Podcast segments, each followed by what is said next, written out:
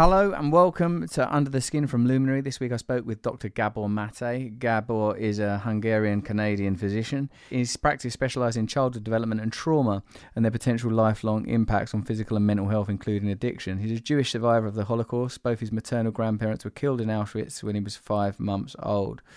His, his new book, The Myth of Normal Illness and Health is an Insane Culture, is coming out February in February next week. Jen, February's not next week. Sorry. Anyway, you can get a subscription to Luminary for as little as $2.99 a month with their annual plan plus a seven day free trial to get started. Now, this excerpt we've included is pretty challenging, as we've just said. Like, Gabor is a Holocaust survivor. He talks here about his views on the current conflict in Israel and uh, his position on the history of that conflict, and it's one of the most moving and beautiful things I've ever heard. Have a listen to it now. Go over to Luminary for the rest of our discussion, luminarypodcasts.com. And there's a free trial for a week, so that's pretty cool, isn't it? Trying to achieve equality with the annihilation of category is not a successful route. Yes, that's, that, that's exactly right. We're in this era where it turns out we were never the boss. doesn't look like an ideology. What's beneath the surface of people we admire, of the ideas that define our time, the history we are told? Welcome to Russell Brand. Under the Skin. I was wanted to ask Gabor, given what's happening, um, sort of currently at least in the Middle East and perennially, I suppose it's safe to say, and that you, if, in case people don't know, are a Holocaust survivor and a, a, a Jew.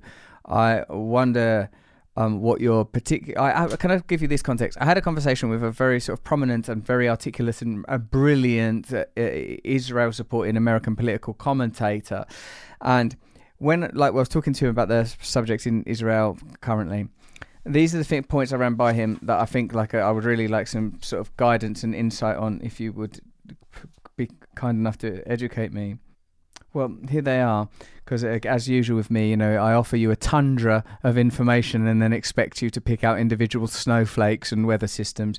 But here, here is uh, overall what he said: Israel is uniquely critiqued in global politics as a result of anti-Semitism and is held to a standard that other states aren't. That any state that was attacked in the way that Israel is would respond in a comparable manner, perhaps more aggressively. That's one thing he said. Two, that Hamas as a political organization will settle for nothing less than the absolute annihilation of the state of Israel, and they are the dominant political force. That is the stated aim of the Palestinian project. Three, religious Jews that are anti Israel stance are a very particular Israeli sect and they oppose Israel in a more sort of general, well, in a specific way, but also in a general way, not in particular regard to the conflict in Gaza.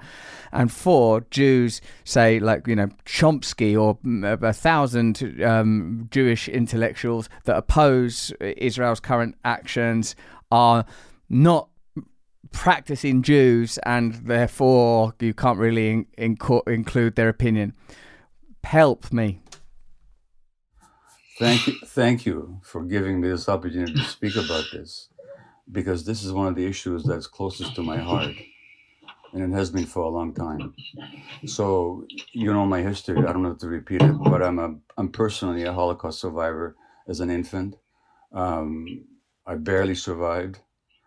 My my my grandparents were killed in Auschwitz, and uh, most of my extended family was killed. Um, that's my personal background. I grew up ashamed of my Jewishness. In uh, in Hungary, after the war, I was still bullied for being Jewish, and I remember one of my friends coming to my rescue once, saying, "Leave him alone. It's not his fault that he's Jewish. It's a fault, but it's not his fault." This was the defense. So I grew up with that. My grandfather, who a physician and an author, by the way, who died in Auschwitz, was a good friend of Vladimir Jabotinsky, who was one of the major Zionist leaders, and the founder of the party that became Likud, the current government of Israel. So that's my family, and he was a. So he, this is my background. In my teenage years in Canada, I became a Zionist. Th- This dream of the Jewish people resurrected in their historical homeland, and the barbed wire of Auschwitz being replaced by the boundaries of a, of a Jewish state with a powerful army. I, I found it liberating. It was exhilarating to believe in that dream. and I absorbed all the all that perspective and all that point of view, and I really believed in it. And then I found out that it wasn't exactly like that. That in order to make this Jewish dream a reality, we had to visit a nightmare on the local population. You couldn't. There was a Zionist slogan called uh, um, "A land without a people for a people without a land." But there was no people with, there was no land without a people. There was people living there who'd been living there for hundreds and years or even longer. As a matter of fact, if you want to hear something really interesting, and David Ben Gurion, who was the first prime minister of Israel, actually subscribed to this. He said this Who are the Palestinians? Because the Jews in uh, Roman times, never all all of them never left Palestine. Many of them stayed there, and some of them, hundreds of years, hundreds of years later, converted to Islam. So guess who the Palestinians are? In some ways, they might be descendants of ancient Jews. They are cousins, to say the least, no matter how you look at it. And you know, and there's no way you could have ever created a Jewish state without uh, oppressing and ex- expelling the local population, which is what they did in 1947, beginning in 1947, and first of all with British Empire, Empire protection, you know, but they did this, and then in 1948, Israeli historians, Israeli historians, Jewish Israeli historians, have shown without a doubt that the expulsion of the Palestinians was persistent it was pervasive, it was cruel, it was murderous, and with deliberate attempt. So that's what's called the Nakba in Arabic, the disaster or the catastrophe. Now in Israel, now in Canada, there's a law that you cannot deny the Holocaust. I don't believe in such laws, by the way. But in Israel, you're not allowed to mention the Nakba even though it was at the very basis of the foundation of the state. So once I became aware of all this, I was okay, well, yeah, we created this beautiful dream, but we imposed a nightmare on somebody else. And then I visited the occupied territories, Russell, during the first Intifada. I cried every day for two weeks at what I saw the brutality of the occupation, the petty harassment, the murderousness of it, the burning down of Palestinian or cutting down of Palestinian olive groves, the denial of water rights, the humiliations. And this went on, and it's much worse now than it was then. So, this is the background. And it couldn't have been in any other way. Because again, you couldn't have created that exclusive Jewish state without oppressing or expelling the local population. It's the, long, it's the longest ethnic cleansing operation in the 20th and 21st centuries. It's still going on. And who are these people in Gaza? Now, you have to go to Gaza. You have to go there to really appreciate it. It's a small area where there are these hundred, multiple hundreds of thousands of people. Who are those people? The direct children or grandchildren of the people that are expressed from Israel, or what is now Israel. Now, here's the outrage. And I'd like you, your Zionist friend in the States to tell me this. I, as a Jew, I could land in Tel Aviv tomorrow and demand citizenship under the right law of the right of return. But my Palestinian friend in Vancouver, Hana Kawas, who was born in Jerusalem, can't even visit. Now, if I have the right to return after 2,000 years, if that history is even the way it is, which is itself questionable, but let's assume that it is. If I have the right to return after 2,000 years, how come Hana hasn't got the right to return after 70 years? So what sense does it? Now, so who are, who's Gaza? This desperate, blockaded, uh, let me stop again. Am I talking too long about this? I'm sorry. I just this is so important to me, and I know so much about it that I I don't even know where to stop. No, carry on, Gabor, please. So then you have these miserable people packed into this horrible outdoor concentration camp called Gaza. People call it the world's largest outdoor prison, which is what it is. Incredible poverty, 50% unemployment. Now, Hamas is an Islamic organization that was originally encouraged by Israel and supported by Israel as a counterweight to the secular Palestine Liberation Organization, which Israel didn't want to deal with.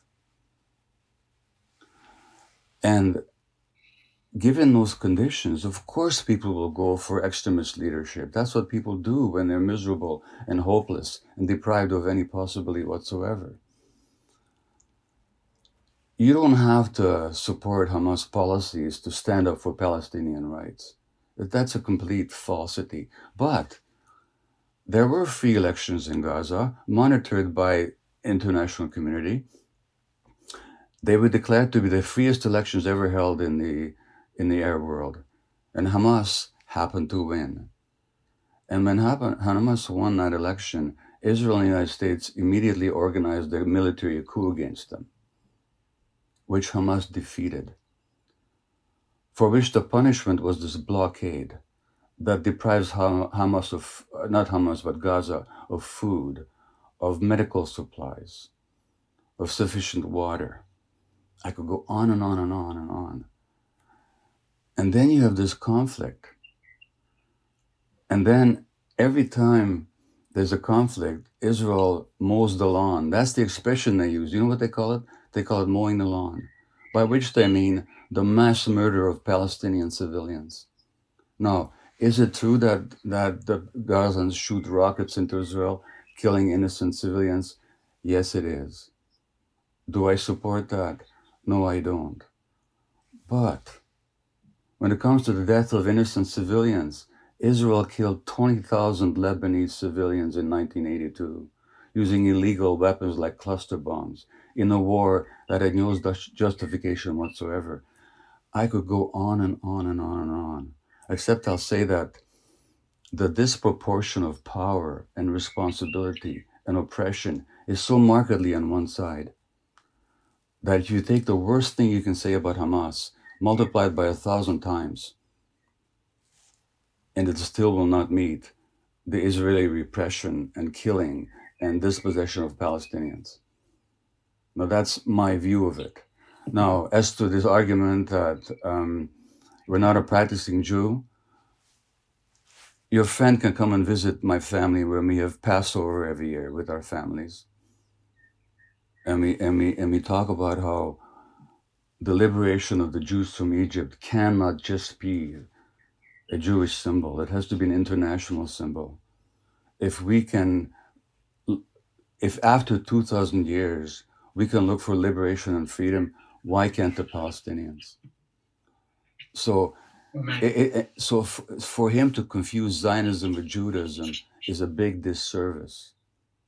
Is a big disservice, and to argue because it's not true, and because there were Jews all along, right from the beginning. You know, there was there was a Hebrew, um, a Jewish philosopher and writer called Ahad Ha'am, who in 1895 said that if we continue to treat the Arabs like this, he says, we're going to have disaster. You said it's in 1895.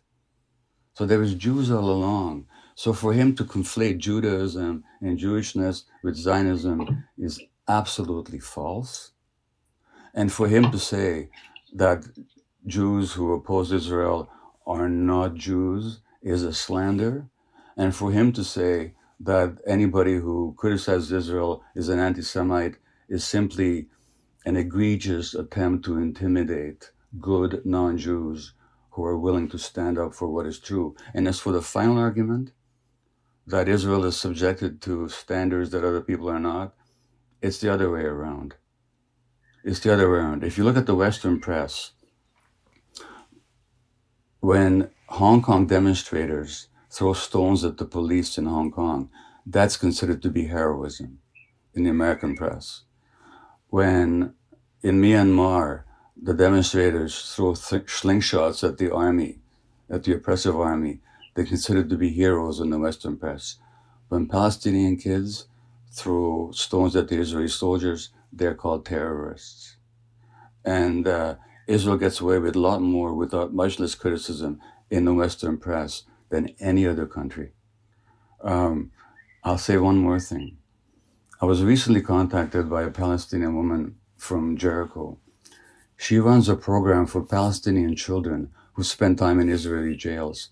14, 15, 16 year olds are jailed for months or years. Sometimes they can't see their families for months. And she, and she runs a program for them. You know what she does? She meditates with them. She does Sufi, Sufi dervish dancing with them, swirling, dancing to bring them out of their stress state. She says, We don't have post traumatic stress disorder here because the trauma is never post. The trauma is daily, she said. I just wish your Zionist friend would visit the occupied territories in Gaza like I have and let him speak the way he speaks now. If he's got any ounce of humanity left, he would cry like I did for two weeks when I was there. Did I speak enough on that? Gabor, that was very, very powerful and very, very beautiful. And we will. Um... Okay, so if you want to listen to the rest of that, go over to Luminary and subscribe. Little as two ninety nine a month with their annual plan. There's loads of good content on there. Dave Chappelle's on there, Lena Dunham's on there, Trevor Noah's on there. There's about hundred episodes of Under the Skin, and it's two ninety nine a month with the annual plan. If you can afford it, you should go get it.